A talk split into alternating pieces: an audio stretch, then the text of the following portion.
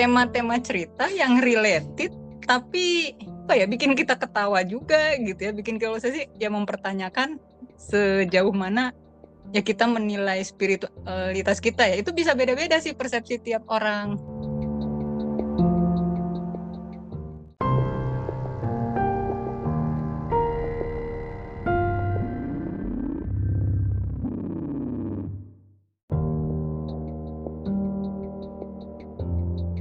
Mau berbagi buku yang pertama ini nih ya.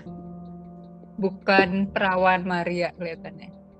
Ini tuh sebenarnya buku lama. Ini dulu ini buku temanku eh, tahun 2017, Feby Indirani. Itu waktu itu buatnya entah indie, entah apa ya namanya. Pokoknya ada penerbitnya dulu ya. Kayaknya indie deh mungkin ya. Pokoknya penerbit kecil lah gitu intinya nggak ter tapi mereka tuh dulu mengiklankan buku ini sangat serius. Dulu aku nggak bisa beli gitu buku ini tuh. Belum ada kesempatan karena harus pesen gitu kan harus pesen ke mereka gitu.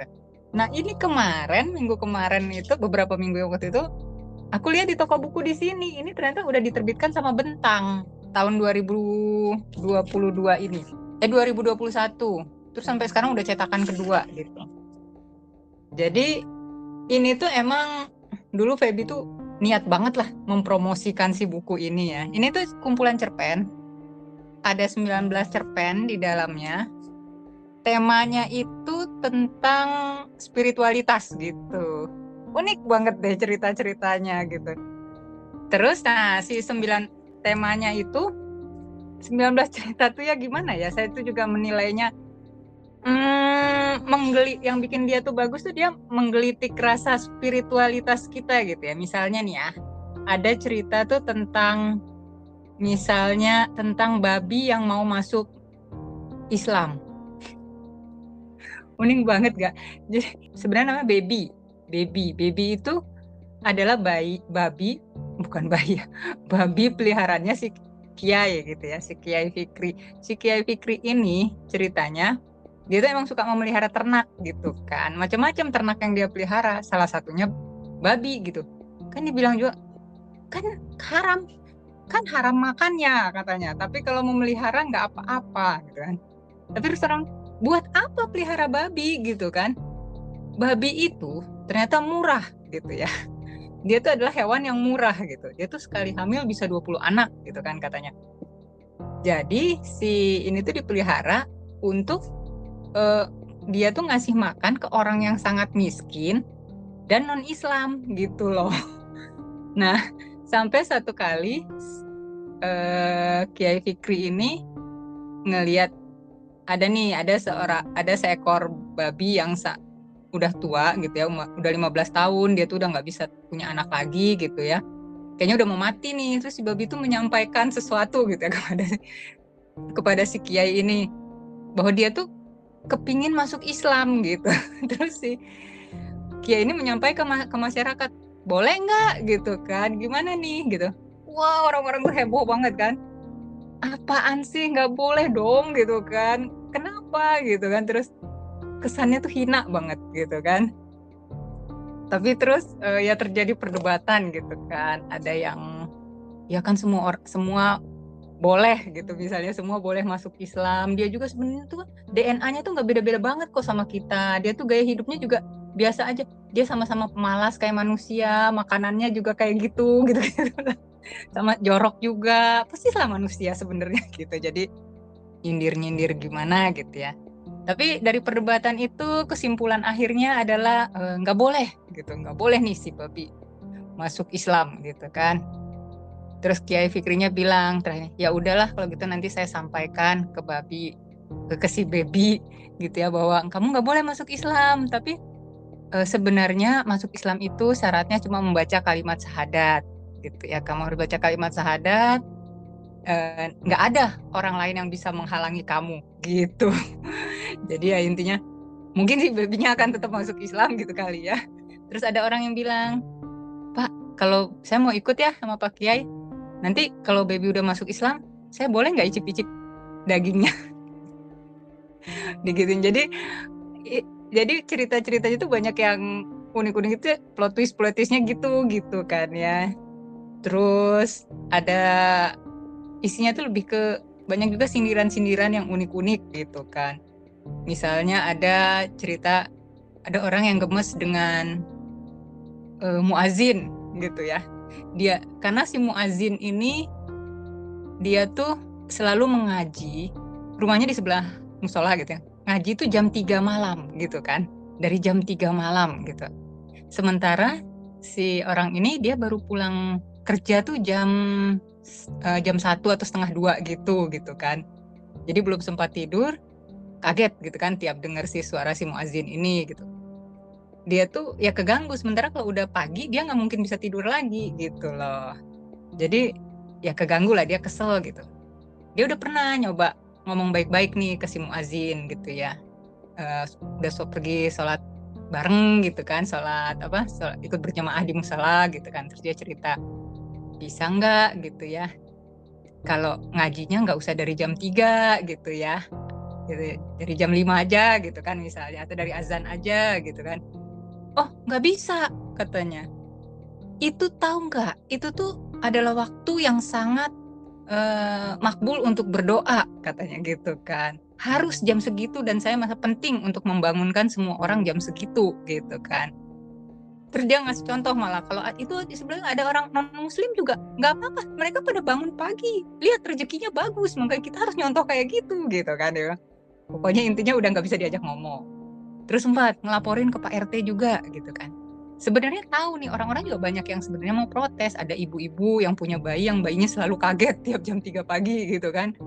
Atau ada yang mahasiswa yang harus ngelembur gitu. Baru tidur bisa malam kaget gitu pas denger itu gitu kan pas denger azan. Eh pas denger ngaji jam 3 gitu kan. Terus dia nyampe ini ke si Pak RT. Pak RT, ini mau ya dia mau ngelapor lah gitu ya, mau curhat gitu ternyata si partai bilang bukan hanya kamu banyak yang bilang sebelumnya gitu kan. Saya juga udah bilang ke Pak Muazinnya tapi kata Muazinnya ya bahwa itu bagus gitu. Dia juga udah melaporkan ke RW ke lurah ke camat gitu kan. Tapi semua bilang udahlah nggak apa-apa gitu ya. Karena nggak ada yang berani menahan gitu. Karena takut diamuk sama mas nanti dicap sebagai penista agama gitu. Jadi nggak ada yang berani. Ya udahlah gitu kan. Berarti nggak ada harapan ini akhirnya dia punya ide. Dia mau membunuh si muazinnya gitu. Kesel ya terus dia punya ide macam-macam gitu kan. Punya ide membayangkan berbagai macam cara pembunuhan yang tidak kelihatan gitu kan supaya tidak terdeteksi gitu kan. Dia ngehayal aja gitu belum belum kejadian. Sampai satu hari dia udah pul pernah pulang malam banget terus dia capek banget terus dia tidur gitu ya. Tiba-tiba dia kebangun tumben-tumben hari itu dia kebangun jam 12 siang gitu loh. Biasanya kan selalu terbangun jam 3 gitu ya pas azab, pas itu ngaji gitu ya. Karena ada pengumuman di masjid. Innalillahi wa inna ilaihi rajiun. Si muazinnya meninggal gitu loh. Dia kan kaget banget. Ini kok bisa sih? Apa yang terjadi gitu? Perasaan dia belum melakukan apa-apa gitu kan? Wah ini mungkin hanya karena kekuatan pikiran itu terjadi kayak gitu kan terus dia tuh saking excitednya penasaran gitu kan. Terus dia mau cepet-cepet kemis mau ngecek gitu. Dia masuk ke kamar mandi buru-buru. Terus dia kepleset. Kepleset kepalanya kehantuk. Nggak sadar gitu ya. Pas tiba-tiba dia sadar kok melihat tuh kayak di padang gitu ya. Di padang yang luas terus dia dengar suara orang ngaji tapi nggak pakai speaker gitu kan. Halus ngajinya. Terus dia nengok eh itu si muazin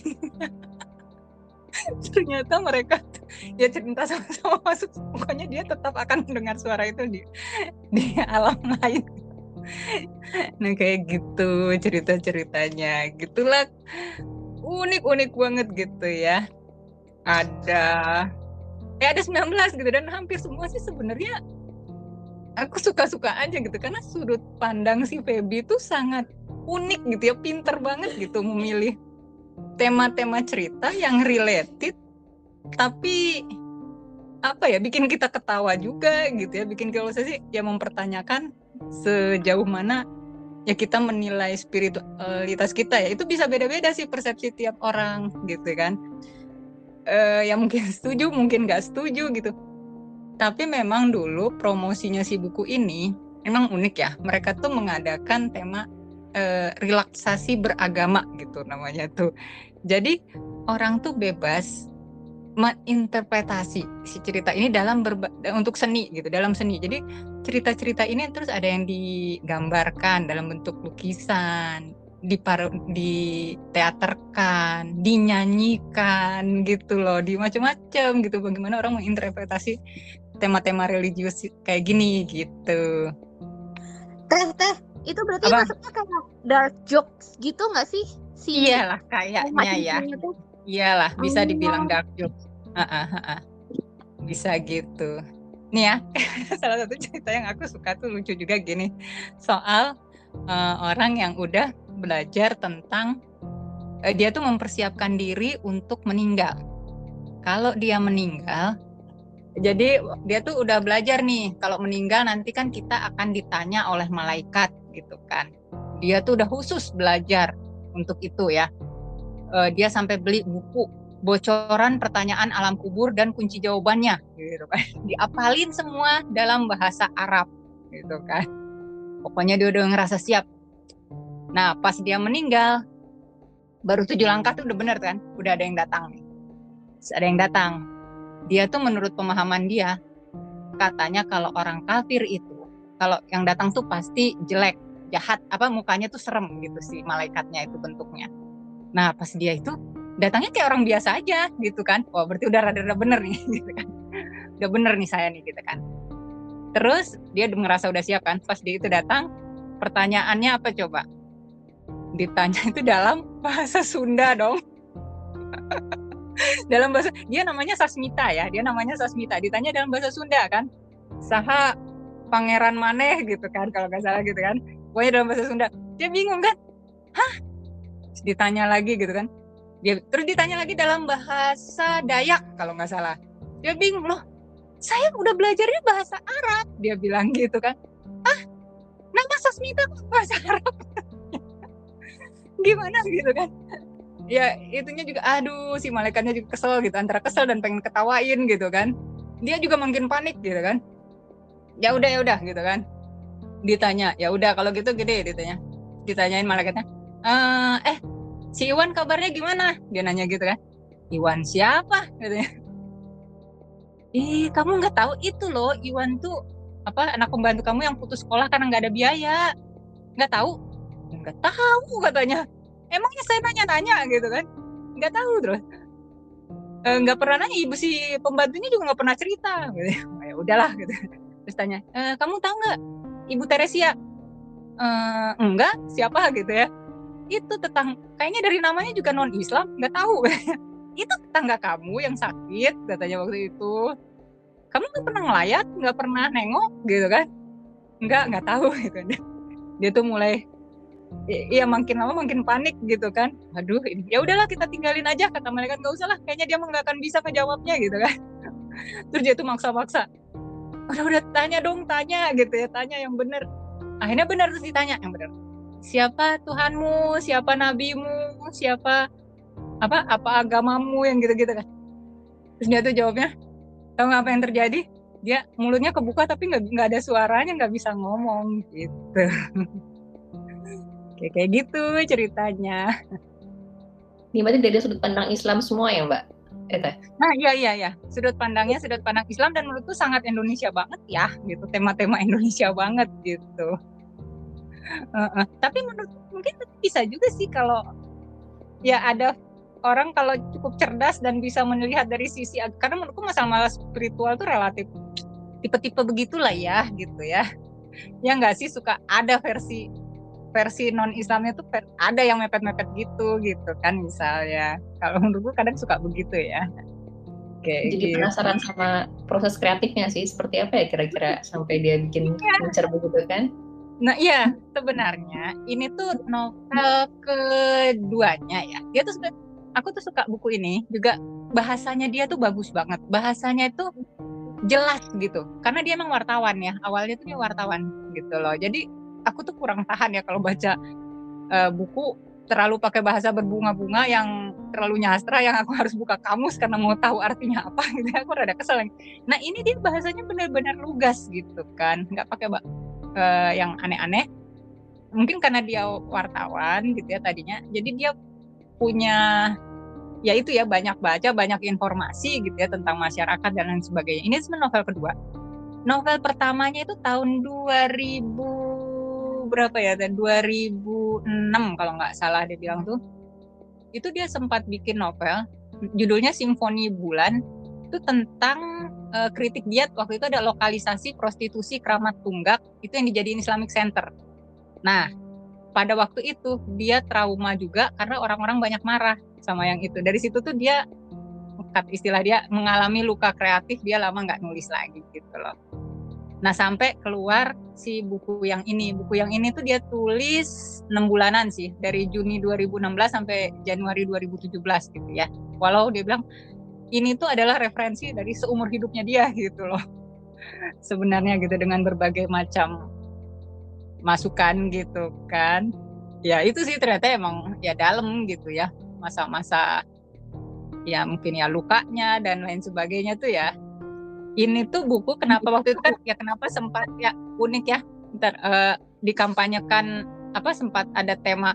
Jadi dia tuh ya aku heran gitu ya promosinya aku dulu gencar gitu kan. Ternyata memang buku ini tuh sempat dapat dana dari dari Ford Foundation gitu ya untuk ya dipromosikan dengan cadar dia tuh sempat di, untuk di kota Bandung sama di Lombok yaitu tadi ngadain instalasi musik, instalasi teater kayak gitu dengan tema-tema ini karena dapat dana dari situ gitu loh.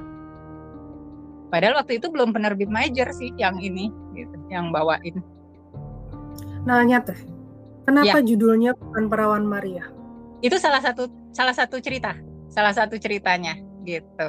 Jadi kalau yang bukan Perawan Maria itu tentang si Maria. Maria ini foto model esek-esek apa majalah esek-esek gitu loh kayak gitu. Tapi dia hamil. Cuma dia yakin gak ada suaminya gitu loh. Terus kan gimana caranya dia kasih tahu ke dunia siapa yang percaya? Emangnya tuh Mariam gitu kan? Nggak ada ceritanya gitu kan? Ya itu gitu. Itu itu salah satu cerita ininya cerita kojonya lah gitu. Cuma aku merasa nggak tahu ya antara ya lucu-lucu nggak related lah yang gitu jadi kurang tertarik yang tema itu.